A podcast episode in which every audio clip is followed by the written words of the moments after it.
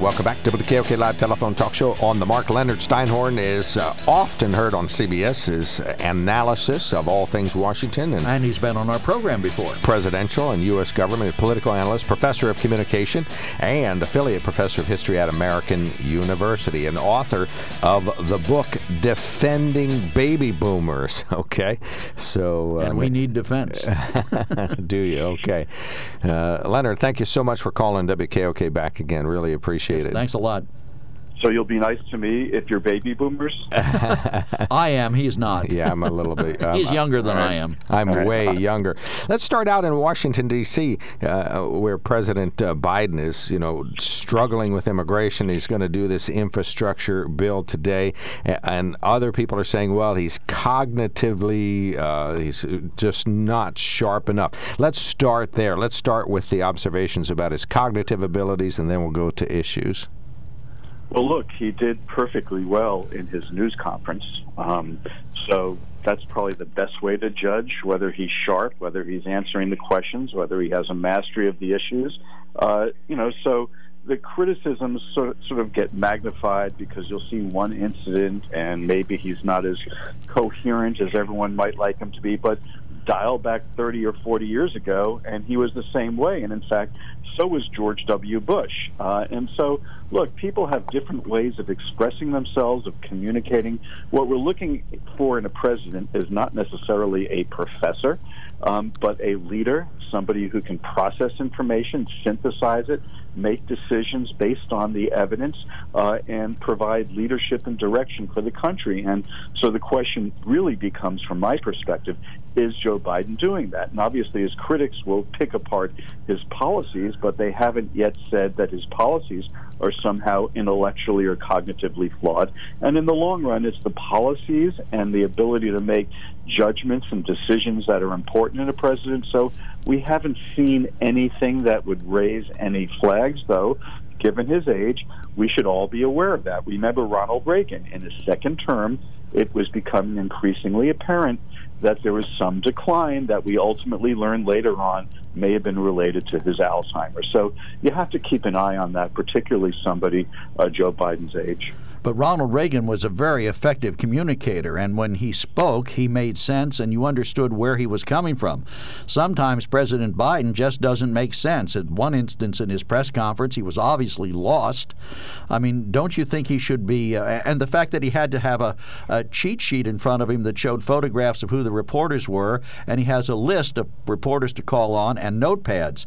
Isn't that a little unusual? I mean, it's certainly not the John Kennedy mold who stood there, took questions he picked out the reporters and he answered the questions without notes.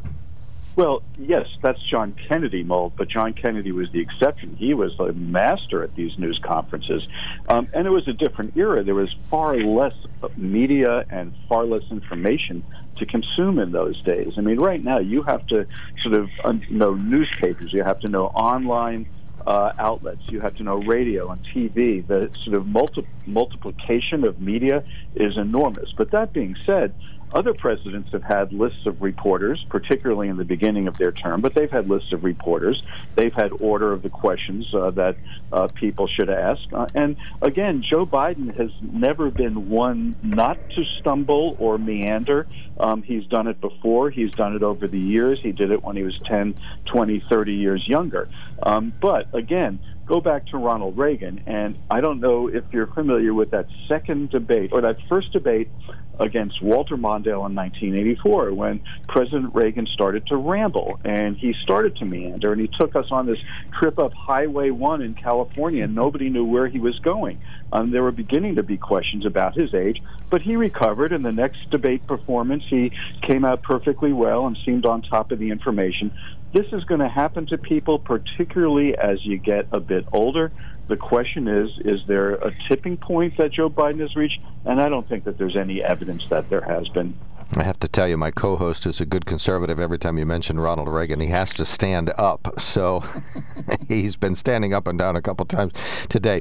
Let's talk about President Biden. This immigration crisis is this going to be President Biden's and the Democrats' Waterloo in 2022 and 2024? Is it going to last that long and weigh them down that much?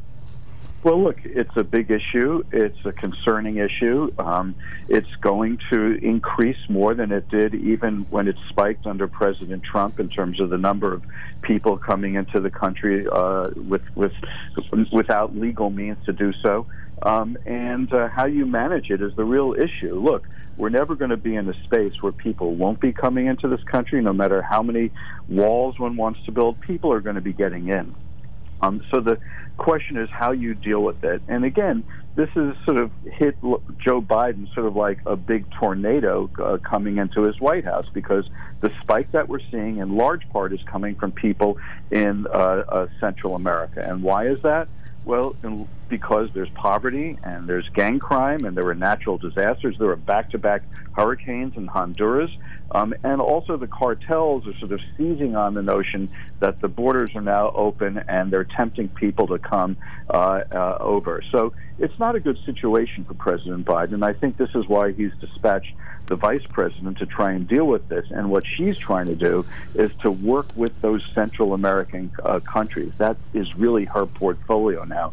She's not going to be able to stop all these people coming in, in in the short term, but working with these Central American countries to prevent people from leaving and to keep the, the governments from uh, letting their people leave, or at least getting the governments to entice people to stay. That's going to be part of her portfolio, but it's more complicated because a lot of those governments are corrupt. And so, what you have to do is begin to work with nonprofit and non governmental organizations and funnel money through them. Because if you funnel money through the governments there, that money may be sort of taken in ways that it wasn't meant to be. So, it's a very, very complicated situation in which we're not just dealing with our border, we're dealing with the dynamics of some countries that are poor, that are more unstable, that have gotten hard hit by COVID, that can't deal with natural disasters, and so people are going to leave. Um, but Joe Biden has been hit with this whole sense of how he deals with sort of the overcrowding and the surge at the border right now with his desire to maintain a certain degree of humane treatment, even though that's so difficult because we are so overcrowded. So, yes, how he manages this, how he deals with it, how he addresses it, that's going to be, you know, sort of a gauge in terms of how people will judge his presidency, though not as much of a gauge in terms of how he deals with COVID in the pandemic and how he gets people vaccinated and gets us back to normal. I think immigration is an important issue, but it won't be as important in our politics as his uh, actions on COVID and the pandemic and vaccines and getting our economy back in shape. When he w- announced that he was going to ask Vice President Harris to take control of the border, he was pretty clear that he intended her to actually be involved in the illegal immigration aspect of it, but apparently she has changed that and decided that she's not going to do that. She's going to, as you point out, work with the governments down there. And I would go back to your comment about the governments being corrupt. Well, we've given those governments billions of dollars over the years. You know, aren't we stupid for doing that?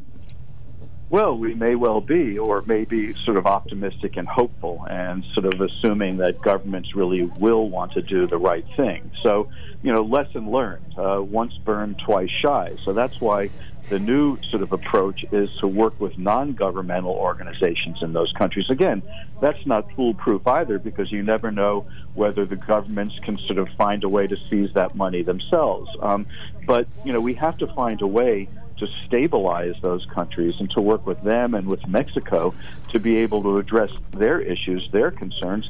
You know, and that's also a humanitarian issue as well because the conditions in those countries are absolutely terrible. But insofar as those conditions do impact us, um, the more we can do to stabilize them, however we can do it, um, the the less impact it will have, you know, the, the greater impact it will have on securing our borders. So um, this is a more comprehensive system than just worrying about the overcrowding and the you know the housing of people and the children coming here, which of course is a big humanitarian issue. It's a big policy issue. It's a big management issue, um, but it's much broader than what we're actually seeing in those border towns as well. But don't you think President Biden encouraged it by his actions, and don't you think he bears the responsibility for it?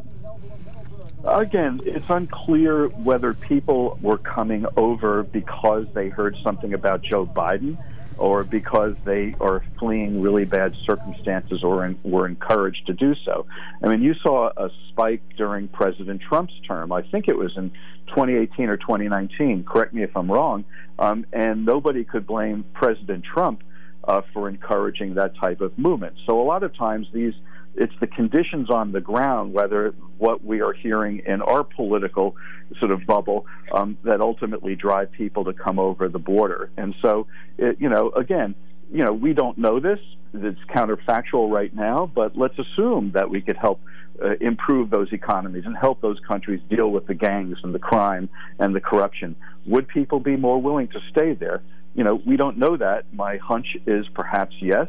But again, we don't know. So we're all dealing with a very, very difficult situation in which nobody has all the right answers, nobody has the solutions, um, but you have to be able to try in any number of different ways. And obviously, President Biden is trying it in a way that's far different from the way uh, President Trump did. Last question How can President Biden get any changes in gun laws and this infrastructure bill through the Senate with the filibuster there? Well, look, infrastructure. Let's start with that because I think guns are going to be a lot more difficult. Though I do think they may, may, may be able to compromise on some of those background check uh, background checks, uh, even though Republicans generally don't support them because uh, you know they're very worried about like transferring guns within families and among friends, um, and they want to protect that. Whereas the Democrats want to apply background checks to all gun transfers. So maybe there's room for compromise on that. It won't solve the issue of gun violence, um, but it may make a little bit of a difference in terms of people not being killed if somebody can't get a gun. Um, and there are other issues that they might be able to work on, such as extending the amount of time that background checks can take place before somebody automatically gets a gun if their background check hasn't come through. That was the case with Dylann Roof in South Carolina with the African American church. He was able to get a gun because the background check got gummed up after uh, uh, by three days. He got the gun automatically. But that being said, infrastructure there really is widespread support for a lot of in- infrastructure improvements in this country. You know, Donald Trump talked about infrastructure week. He didn't come up with a proposal, and it became a running joke in Washington, but he talked about it. Republicans want it. This is shovel ready stuff for every member of Congress in their district, every senator in their state. This is improving the lives of people if you can do it. It's making our ports better, our railways functioning better, our bridges more secure, our highways improved for commerce. Um, you know, it it helps uh, put money into manufacturing. Um, broadband, you know, to be able to provide universal broadband service for everyone deal with the electrical power grid that we've seen problems in so many states, the latest being uh, Texas, our waterways, getting rid of lead pipes, um, you know, even putting um, uh, charging stations uh, and, and around the country.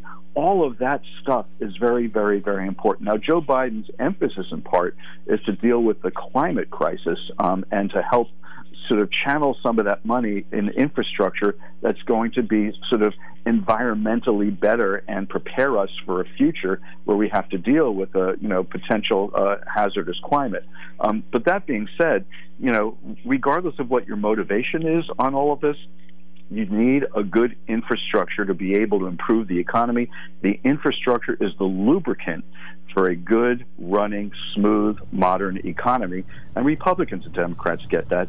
Where they may disagree is how you fund it. I think that's where some of that negotiation is going to be taking place. All right. Well, we'll Fair watch enough. for the negotiations. Leonard, thank you so much for thank your time you. and your insights. Really appreciate it. Thanks for calling in. Really appreciate it, Leonard. Take care. Yeah, my, my, pleasure. Thanks so much. Bye. Leonard Steinhorn, American University professor of history and communications and CBS uh, News analyst.